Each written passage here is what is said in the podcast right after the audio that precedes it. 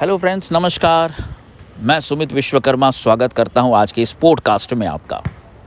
दिन बड़ा खुशनुमा है और मैं उम्मीद करता हूँ कि आप सब सुखी रहें, स्वस्थ रहें, मस्त रहें। वैसे हर व्यक्ति जीवन में चाहता है कि वो निरोग रहे, वो समृद्धि, ऐश्वर्य का आनंद ले, जीवन में सुख, शांति, उसके घर परिवार में बनी रहे बिज़नेस में जॉब में उसकी तरक्की बढ़ती जाए। लेकिन इसके विपरीत ना चाहते हुए भी दुख, तकलीफ़ गरीबी, बीमारी हमारे आसपास देखने को मिलता है और प्रचुरता के साथ में बढ़ता जाता है। प्रयास हम ये करते हैं सुख, समृद्धि, शांति, ऐश्वर्य के लिए, लेकिन दुख, तकलीफ़ भी हमारे जीवन में आता है, जो कि हम चाहते नहीं हैं। कई मोटिवेशन स्पीकर हमको ये बताते हैं कि ये हमारे अच्छे के लिए आता है, हमारे बूस्टअप के लिए आता है, हमारे लाइफ को सही डायरेक्शन देने के लिए आता है, हमारी लाइफ को अनुशासित करने के लिए आता है। ये बात भी एक तरफ़ से सही है लेकिन फिर भी मन मानता नहीं है। मन चाहता नहीं है कि उसके लाइफ में दुख आए। हाँ ये बात अच्छी है, हम उससे बहुत कुछ सीख सकते हैं। ये बात अच्छी है, हम बहुत कुछ उससे अनुभव ले सकते हैं। यह बात भी अच्छी है, हम अपने जीवन को समस्याओं की वजह से अनुशासित कर सकते हैं। आइए इसी विषय में थोड़ी सी चर्चा करते हैं। ऐसा क्या करें कि ऑटो फ्लो के रूप में सुख ऑटो फ्लो के रूप में समृद्धि बाय डिफ़ॉल्ट आपके जीवन में स्वास्थ्य बनी रहे। जैसा कि हम सब ये जानते हैं कि ये पूरा सृष्टि ऊर्जा से बना हुआ है। ऊर्जा ऊर्जा का विस्तार है, ऊर्जा का ही फ्लो है। और ऊर्जा ना कि कभी नष्ट होती है, ना कि बनती है। ऊर्जा केवल परिवर्तित होती रहती है। और हर पल आपका शरीर हो, या दुनिया हो यूनिवर्स है, या कुछ भी है, सब ऊर्जा का ही भरमार है। ऊर्जा से ही हमारा शरीर कार्य करता है। ऊर्जा को आप किस रूप में लेते हैं? कोई इसे स्पिरिचुअल ऊर्जा के रूप में लेता है, कोई इसे एटॉम्स के रूप में लेते हैं या किसी भी तरह से लेते हैं। मैंने एक जगह पढ़ा और मेरा मानना भी है कि बीमारी या गरीबी का कारण कुछ और नहीं, केवल एक ही है। या तो आपके जीवन में ऊर्जा ब्लॉक हो रही है, सही रूप में फ्लो नहीं हो पा रही, जिस तरह से फ्लो होना चाहिए नेचुरल उसका ब्लॉकेज है। या ऊर्जा जो आपके लाइफ में फ्लो हो रही है, उसका डायरेक्शन गलत दिशा पर है। एक एग्ज़ाम्पल से लेते हैं। मान लीजिए एक छोटा सा बच्चा है। अगर उसे ऊर्जा पूर्ण रूप से नहीं मिल रही, पोषक खाद्य सही रूप से नहीं मिल रहा है, वो कुपोषित होगा, उसके लाइफ में एक्टिविटीज़ कम होगी, वो कम खेलेगा और दिन भर सोए रहेगा। इसी तरह से अगर आपके जीवन में ऊर्जा का फ्लो पूरी तरह से नहीं होता तो आपकी जीवन उस तरह से परफॉर्म नहीं करती जिस तरह से परफॉर्म करनी चाहिए। आप कमाना लाख रुपए चाहते हैं, बीस हज़ार में आपकी इनकम दम घूट जाएगी, दम तोड़ देगी। आप कमाना चाहते हैं, अपने लिए एक आलीशान इनकम एक आलीशान जीवन, लेकिन कहीं ना कहीं कॉम्प्रोमाइज भरी लाइफ में ही आपका जीवन समाप्त होने लग जाता है। यानी ऊर्जा पूरी तरह से आपके जीवन में समावेश नहीं हो पा रही, पूरी तरह से आपके जीवन में आ नहीं रही है। और इसका कारण क्या हो सकता है? इसका कारण हो सकता है ऊर्जा का ब्लॉकेज ये ब्लॉकेज कैसा है? कार्बन के वजह से, कुछ रुग, अवरुद्धों की वजह से। यानी कि जब हम अपने जीवन में निम्न चेतना का वास करते हैं, यानी आप यूँ समझ ले, एक और एग्ज़ाम्पल के माध्यम से, आपके सामने एक मिरर है। इस मिरर के फ्रंट ग्लास पे, इस मिरर के सामने में बहुत सारा डस्ट धूल पड़ा हुआ है।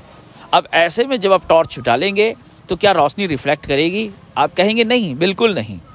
तो इसे कौन रोक रहा है? क्या टॉर्च की कमी है या ऐनक की कमी है? ऐनक भी सही है टॉर्च भी सही है। अगर प्रॉब्लम है तो केवल एक की उसके ऊपर धूल लगा हुआ है। इसी तरह जब हमारे लाइफ में कार्बन्स होते हैं, हमारे लाइफ में अमरुद्ध मटेरियल्स होते हैं तो हमारे लाइफ में रिफ्लेक्शन या ऊर्जा का फ्लो कम होता है।